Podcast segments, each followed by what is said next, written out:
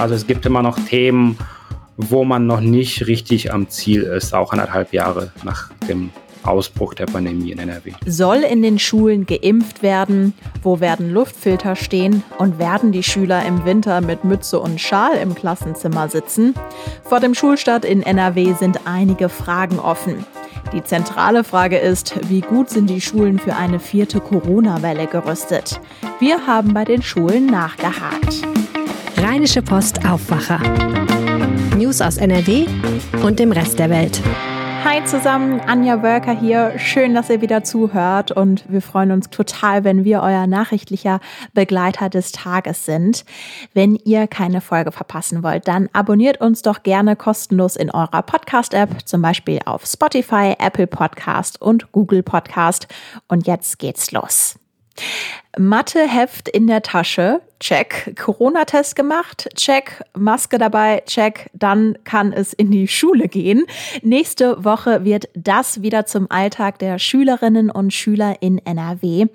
Im Aufwacher haben wir schon darüber gesprochen, wie sich das Land auf den Schulstart vorbereitet. Und jetzt schauen wir darauf, was die Schulen sagen. NRW-Reporter Viktor Marinov hat die Infos. Hallo Viktor. Hi.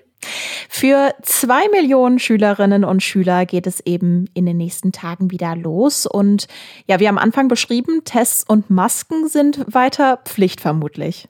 Genau so ist es. Also den Plan hat die Schulministerin schon letzte Woche vorgestellt.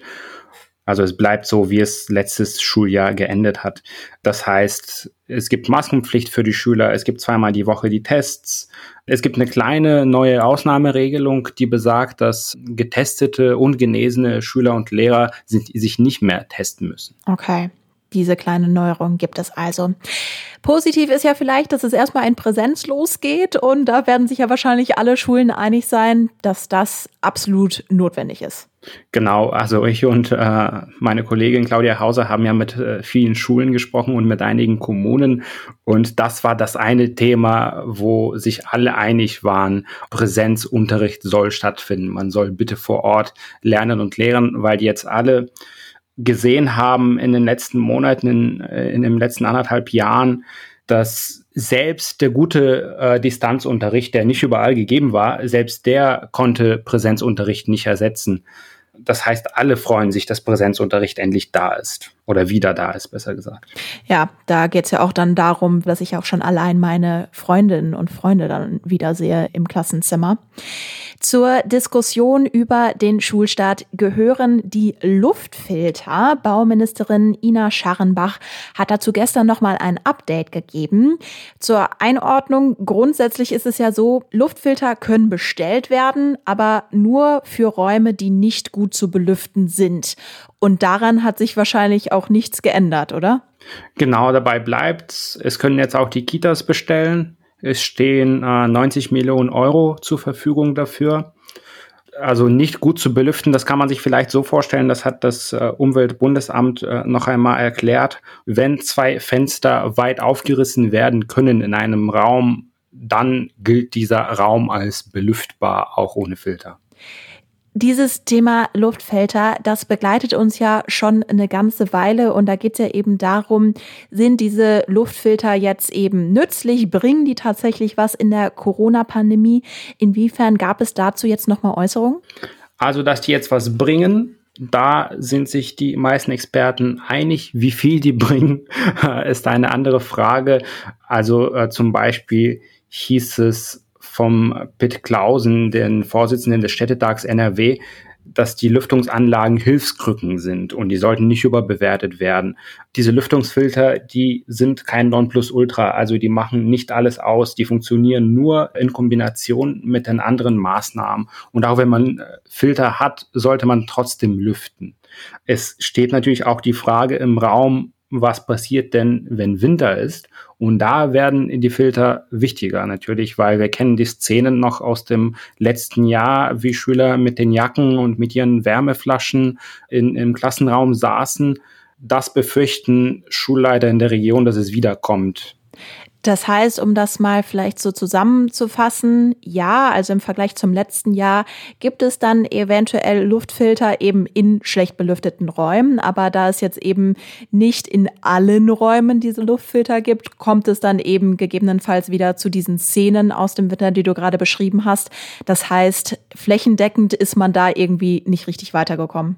Ganz genau, man könnte vielleicht sagen, man ist ein bisschen weitergekommen, aber eine finale Lösung hat man nicht. Und wenn man sich das Programm vom letzten Schuljahr anschaut zu den Luftfiltern, da äh, standen ja 50 Millionen Euro zur Verfügung und davon wurden nur 20 Millionen ausgeschöpft.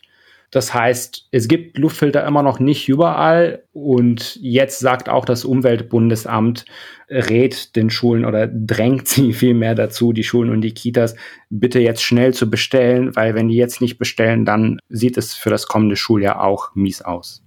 Ja, und wir sind ja wirklich kurz vorm Ende der Ferien. Jetzt muss man sagen, vor einer Infektion schützt am besten eine Impfung. Impfstoffe für Kinder unter zwölf Jahren gibt es nicht, soweit so bekannt. Kinder ab zwölf können sich grundsätzlich in den Impfzentren in NRW impfen lassen. Eine andere Möglichkeit wäre ja aber, dass die Kinder direkt in den Schulen geimpft werden. Ist das denn irgendwo geplant? Ja, das ist geplant äh, an, an einzelnen Orten.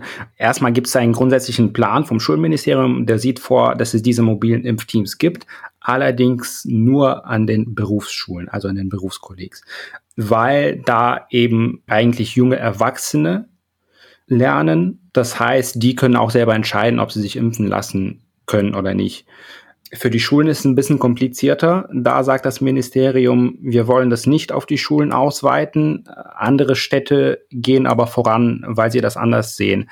Ähm, also in Düsseldorf ist es zum Beispiel so, dass die Stadt in den kommenden Wochen mobile Impfangebote machen will an den Schulen. Auch Leverkusen will das machen. Das heißt, es kommt halt wirklich komplett drauf an, in welcher Stadt man zufälligerweise zur Schule geht. Das ist so aktuell, ja. Welchen Eindruck hast du denn dann grundsätzlich durch deine Recherche gewonnen? Also wie fühlen sich die Schulen selbst jetzt vor dem Schulstart? Ergibt sich da irgendwie ein Bild? Ja, wobei es ist kein richtig einheitliches Bild. Äh, ich würde das so beschreiben mit vorsichtigem Optimismus. Optimismus, weil wirklich alle sich jetzt freuen, endlich auf den Präsenzunterricht. Vorsichtig aber auch deswegen, weil jeder weiß, die Pandemie ist nicht vorherzusehen, was geschieht. Und man sieht jetzt schon, die Inzidenzen steigen. Es gibt Städte wie Solingen und Mönchengladbach, da sind die Inzidenzen aktuell bei rund 70. Das heißt, man weiß, es könnte dazu kommen, dass man doch in den Wechselunterricht wechselt. Und deswegen würde ich sagen, ist der Optimismus bisher nur vorsichtig. Ja, verständlich. Wenn wir vielleicht einmal selbst eine Bewertung reinbringen, aus dieser Recherche, ja, ergibt sich da für mich tatsächlich das Bild, so ready sind die Schulen tatsächlich nicht. Ergibt sich so ein ähnliches Bild für dich in deiner Bewertung? Das würde ich auch so sehen, ja. Also ich würde sagen, wir sind weitergekommen. Vielmehr die Schulen, die Städte sind weitergekommen, aber die haben noch keine hundertprozentigen Lösungen entwickelt und es gibt weiterhin Fragen, die unklar sind, wenn man an, ans Impfen denkt, wenn man an die Luftfilter denkt. Also es gibt immer noch Themen, wo man noch nicht richtig am Ziel ist, auch anderthalb Jahre nach dem Ausbruch der Pandemie in NRW. Viktor Marinov zu den Schulen, die kurz vor dem Ferienende auf den Schulstart blicken. Ganz herzlichen Dank. Danke dir. Es ist ein ständiges Heiß-Kalt mit der nächsten Karnevalssession.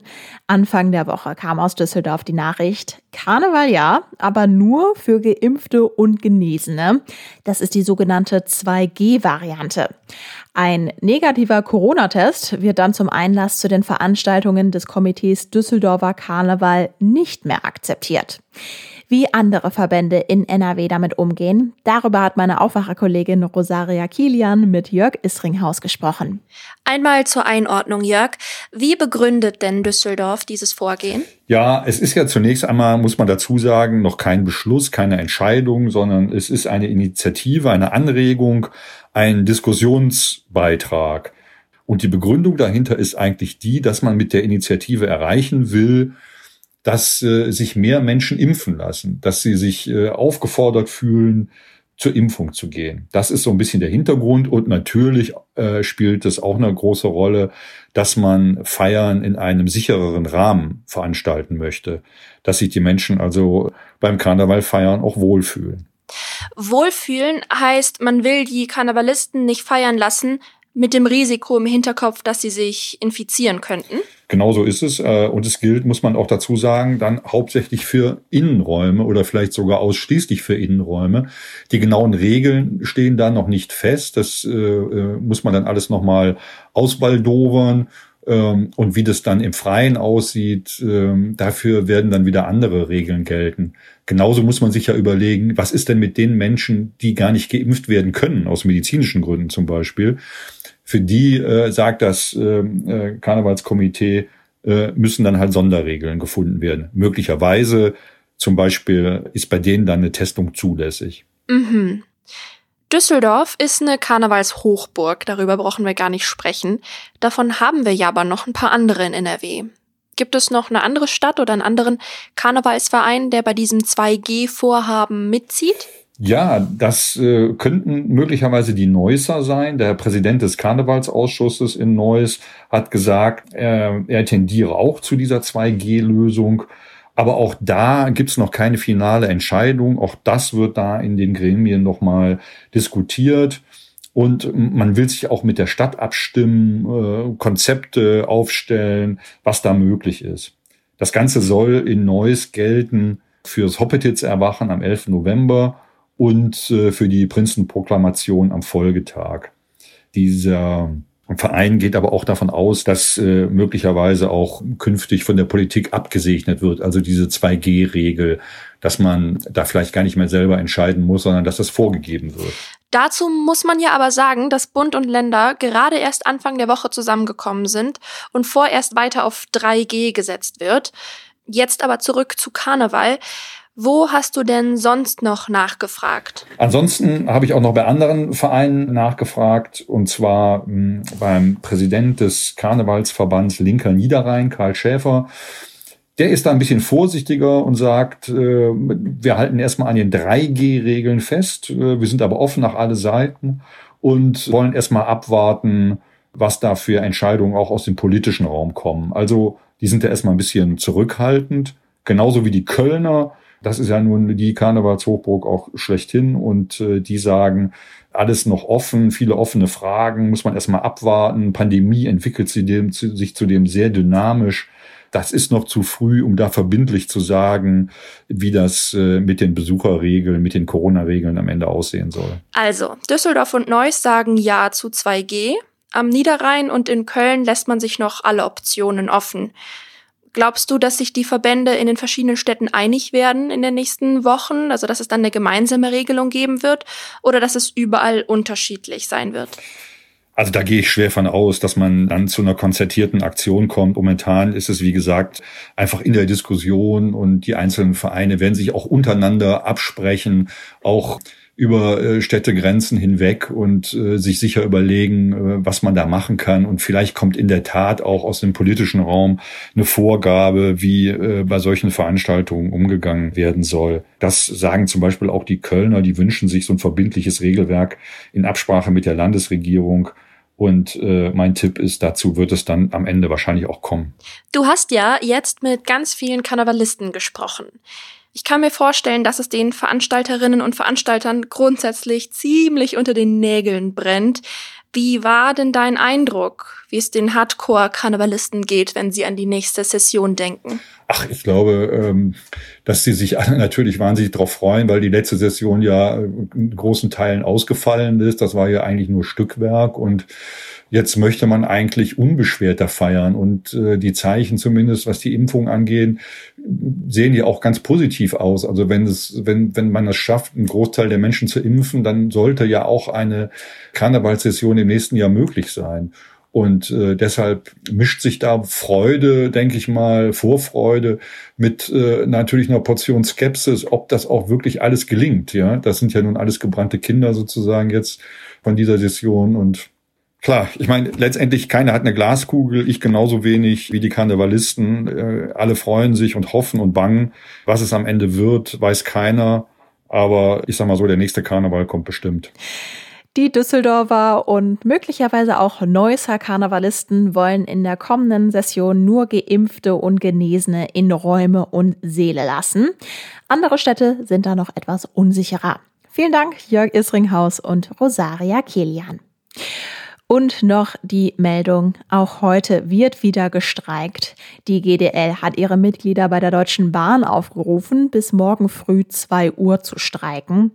Der Streit aktuell wird höchstwahrscheinlich nicht der letzte sein. Der Vorsitzende der Gewerkschaft Deutscher Lokomotivführer sagte, man werde mit der ersten Maßnahme nicht durch sein.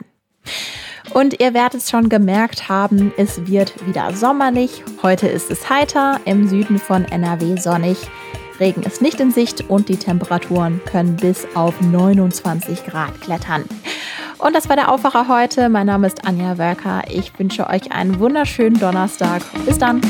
Mehr Nachrichten aus NRW gibt's jederzeit auf RP Online. rp-online.de